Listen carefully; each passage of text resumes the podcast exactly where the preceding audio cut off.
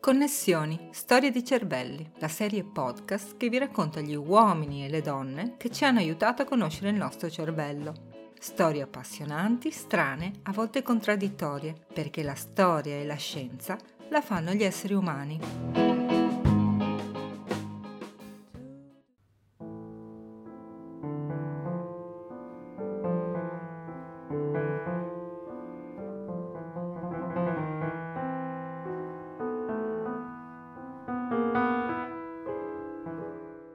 Hans Asperger. Il nome probabilmente non vi giunge nuovo. La sindrome di Asperger è un disturbo dello sviluppo mentale nello spettro autistico che ha avuto un non trascurabile successo anche sul fronte della cultura popolare. Asperger sarebbero stati tra gli altri, secondo diagnosi a posteriori da prendere con le pinze, grandi geni come Einstein o Mozart. Questa lettura eroica oggi non è tuttavia condivisa da una gran parte della comunità di pazienti familiari, che sottolineano invece la grande variabilità di condizioni e facoltà cognitive degli individui. La grande popolarità di questa condizione, tuttavia, è segnalata anche dalla presenza di personaggi definiti Asperger, non sempre descritti in maniera realistica, in film e romanzi famosi, come l'indimenticabile Lisbeth Salander, protagonista della fortunata serie di romanzi crime Millennium di Stieg Larsson.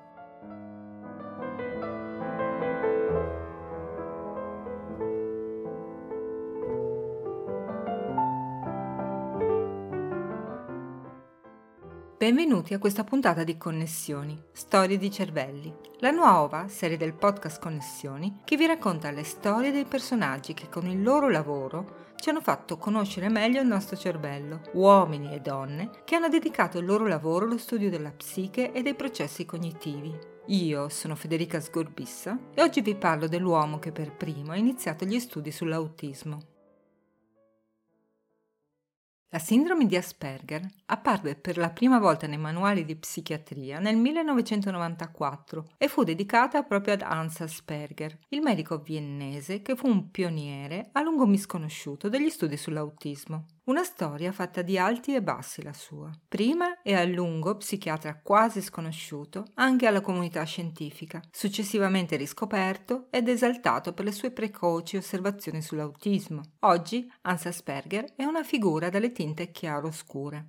Asperger, come altri, non è immune alle letture critiche che stanno oggi investendo personaggi sacri, da Winston Churchill ai padri fondatori degli Stati Uniti, passando qui in Italia da noi per personaggi come Indro Montanelli, di cui si scoprono via via vari altarini. Asperger, infatti, da un lato, avrebbe contribuito ad aumentare la consapevolezza e diminuire lo stigma sociale nei confronti dell'autismo, ma dall'altro, come è stato avanzato negli ultimi anni, avrebbe collaborato con il nazismo e il famigerato programma Aktion T4, il programma di eugenetica nazista.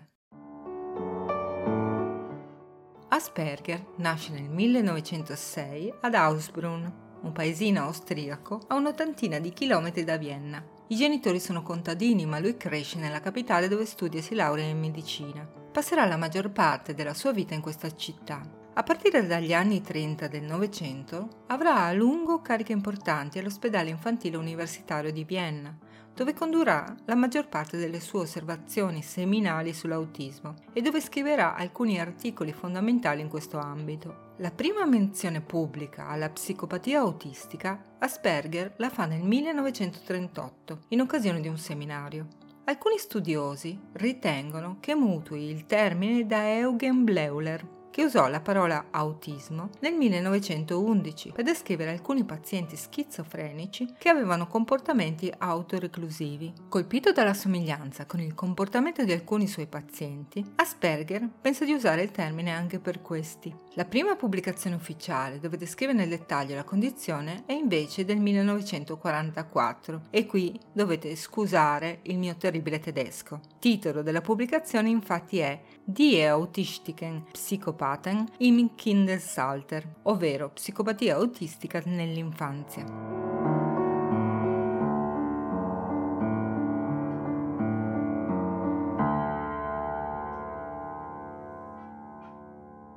in vita, tuttavia, Asperger resterà sconosciuto alla comunità scientifica internazionale, fino a che, a partire dal 1981, ironia della sorte, Asperger muore nel 1980, viene riscoperto grazie al contributo di due donne, entrambe psichiatre di fama internazionale, Lorna Wing, britannica, e Uta Frith, tedesca. Questa riscoperta corrisponde a un cambio di narrazione sull'autismo, almeno rispetto a quei casi specifici all'interno dello spettro autistico che verranno chiamati Asperger, una forma di autismo per così dire meno grave e che il medico austriaco descrive proprio nei lavori che verranno poi tradotti in inglese da Wing e Frith. Il medico viennese qui parla di ragazzi autistici dotati di intelligenza nella norma o talvolta al di sopra della media, con però evidenti problemi nella sfera sociale. Nella nuova narrazione internazionale che segue la sua riscoperta, Asperger appare come un medico compassionevole, volto a valorizzare le capacità dei pazienti piuttosto che a evidenziare le loro difficoltà.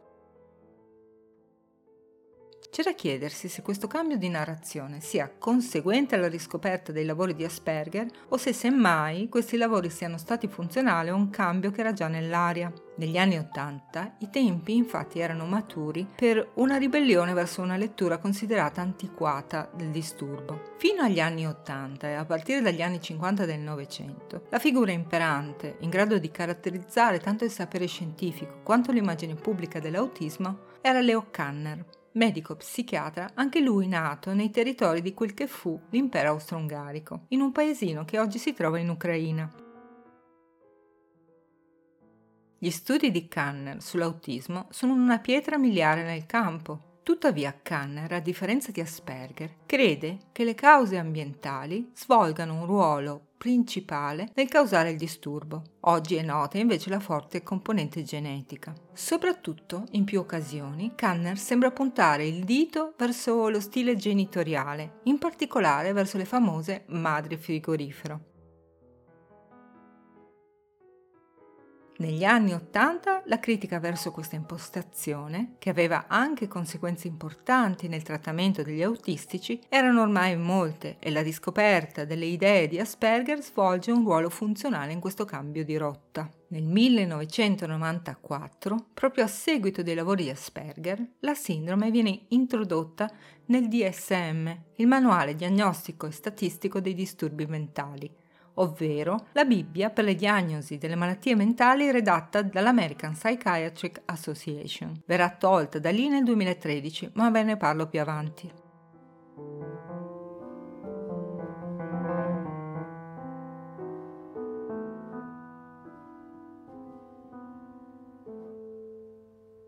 Fin qui vi ho raccontato le cose belle. Asperger, figura benigna che studia a fondo l'autismo, dà valore ai pazienti e contribuisce a costituire una società più neurodiversa e accogliente nei confronti dei malati mentali.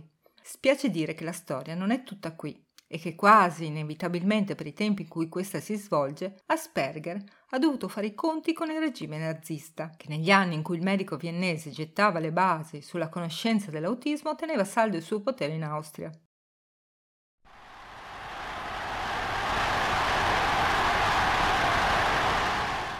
Wien erwartet den Führer. Proviamo a contestualizzare l'ambiente in cui Asperger si trova ad operare. Nel 1938, lo sappiamo tutti, in Austria avviene l'Anschluss, ovvero l'annessione non cruenta della nazione alla Germania nazista, ma già da anni il paese si stava preparando politicamente e culturalmente a questo evento. Era normale per molti cittadini partecipare ad attività, associazioni o movimenti nazionalisti più o meno legati all'ideologia nazista, spesso antisemiti. Asperger non è certamente un ribelle, pur non iscrivendosi mai direttamente al partito nazista. Fa parte nel corso della sua vita di diverse organizzazioni e associazioni di stampo nazionalpatriottico con forti sfumature antisemite.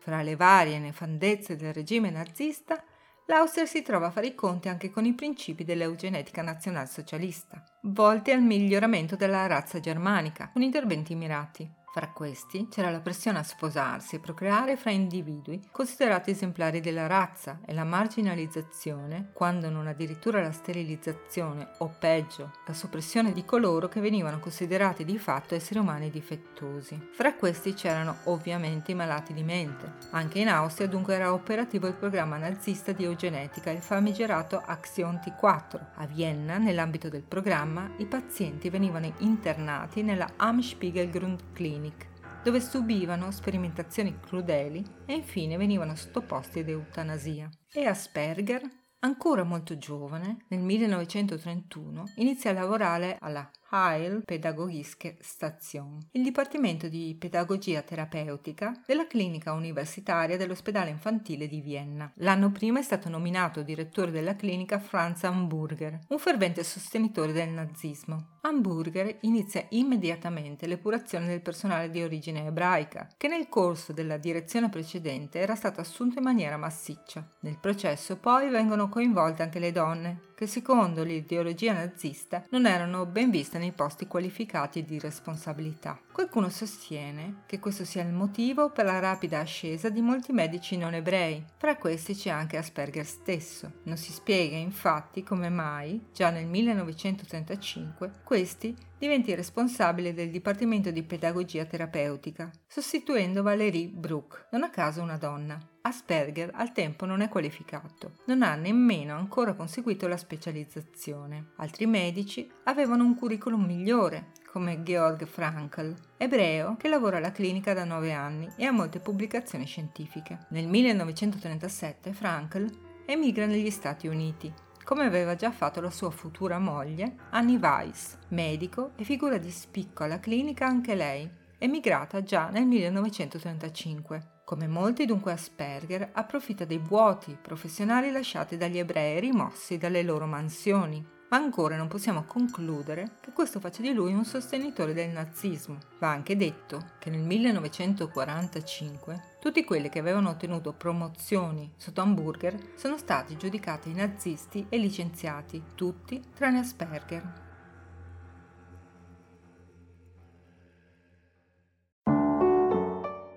Questa è la situazione alla clinica universitaria. Ma cosa sappiamo del programma Aktion T4 e della clinica Am Spiegelgrund? Quanto poteva Asperger essere cosciente di quel che vi accadeva? Erwin Zeck, storico della scienza austriaco, ha pubblicato un lavoro sulla rivista scientifica Molecular Autism nel 2018 che chiarisce questi legami. Il lavoro di Zeck, oltre ad aver suscitato un ampio dibattito, è corroborato anche da un libro di Edith Scheffer, pubblicato anche in italiano con il titolo I bambini di Asperger, che riporta argomenti molto simili. Vi lascio i riferimenti nel testo. Zeck ha rianalizzato gli archivi storici della clinica facendo emergere molti dettagli inquietanti. Intanto appare chiaro che i legami fra il dipartimento di Asperger e la Spiegelgrund sono forti. Erwin Jekelius, feroce direttore dello Spiegelgrund dal 1940 al 1941, ha prima lavorato alla clinica universitaria e continua per tutto il tempo a mantenere stretti legami con essa. Quel che accade allo Spiegelgrund, inoltre, è noto anche al pubblico, nonostante il regime abbia provato a lungo a tenere nascosto il programma Aktion T4, e infatti in diverse occasioni ci sono proteste pubbliche che spingono addirittura Hitler stesso a sospendere fintamente il programma nel 1941, che in realtà però continua in maniera segreta. Fra le conseguenze nefaste di Aktion T4 c'è anche il fatto di essere stata una sorta di palestra per il programma di sterminio degli ebrei e di altre minoranze, permettendo di mettere a punto tecniche di uccisione di masse, processi di gestione e smaltimento delle vittime che saranno poi usate in maniera industriale negli anni seguenti. La pistola fumante sulla condotta di Asperger ce la indica Zeck. Nei documenti analizzati si dimostra che in almeno 2 casi il medico ha deferito dei suoi giovani pazienti alla Spiegelgrund, pazienti poi eutanasizzati. Dunque Asperger doveva per forza sapere e nonostante questo ha fatto in modo che 2 giovani pazienti malati fossero internati in quel che di fatto era non solo una condanna a morte, ma anche un periodo di torture e patimenti. Merito di Zeck e Scheffer dunque dirci che il re è nudo, al di là dei dettagli, che si possono discutere, risulta davvero improbabile che, lavorando in una clinica per la cura delle malattie mentali a Vienna, a cavallo della fine degli anni 30 e fino al 1945, fosse possibile sottrarsi alle crudeli richieste del regime nazista e cavarsela come ha fatto Asperger, che non solo non è mai stato marginalizzato, ma anche successivamente alla caduta del regime ha sempre mantenuto il suo posto e la sua condizione di potere all'interno della clinica. È chiaro che chiunque non avesse acconsentito ai metodi del regime, specie se in posizioni di comando come Asperger, si sarebbe trovato in guai politici, rischiando addirittura l'incarcerazione se non peggio. Quel che non possiamo sapere è se la crudele concessione di due pazienti allo Spiegelgrund, pazienti da lui considerati irrecuperabili, non sia stato un modo per Asperger di contrattare la sicurezza di altri pazienti, che ai suoi occhi potevano avere più speranze di una vita degna, come sembra essere l'ipotesi di alcuni studiosi. Negli anni successivi, alla fine del secondo conflitto mondiale, Asperger resterà saldamente nel suo posto alla clinica viennese, continuando a lavorare fin quasi alla sua morte, nel 1980.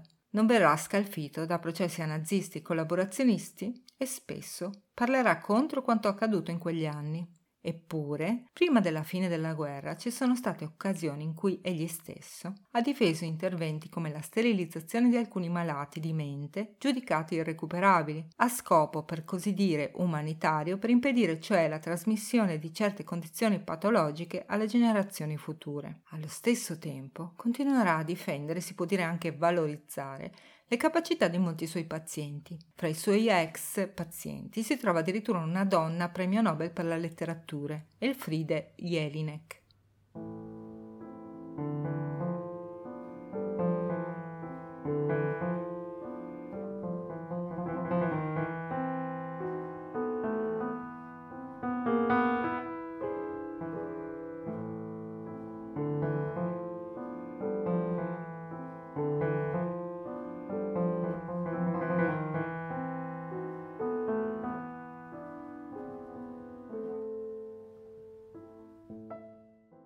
Medico compassionevole o collaboratore nazista? È difficile dire l'ultima parola su una vicenda complessa di cui si conoscono ancora pochi retroscena. Per esempio, pare che Asperger fosse a conoscenza del fatto che un medico della clinica avesse a lungo tenuto nascosta in casa una paziente ebrea per sottrarla ai nazisti.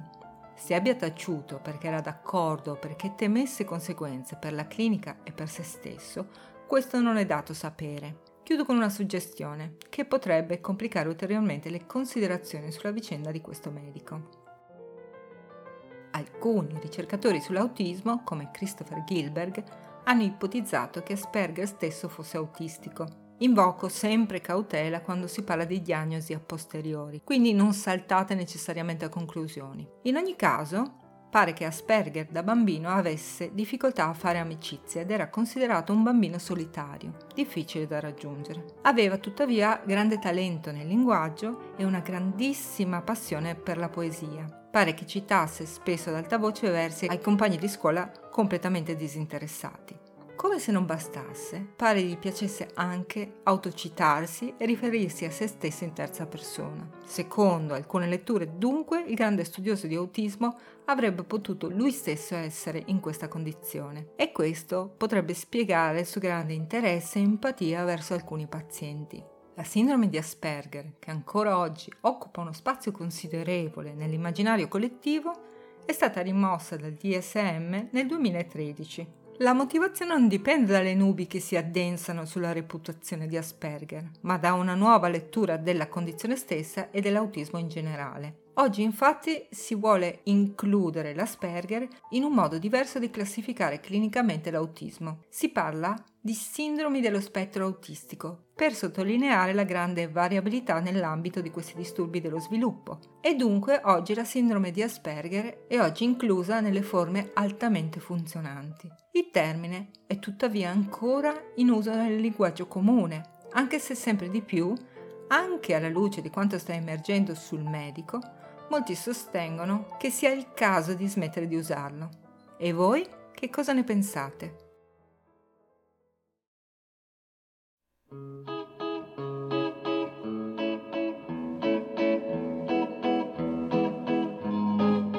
Per oggi è tutto, vi do appuntamento al prossimo episodio di Connessioni, Storie di cervelli. Se vi è piaciuto quel che avete sentito, fate like sulla pagina Facebook di Connessioni e seguite il programma su SoundCloud, Spotify e Instagram. Un caro saluto da Federica Sgorbissa. A presto!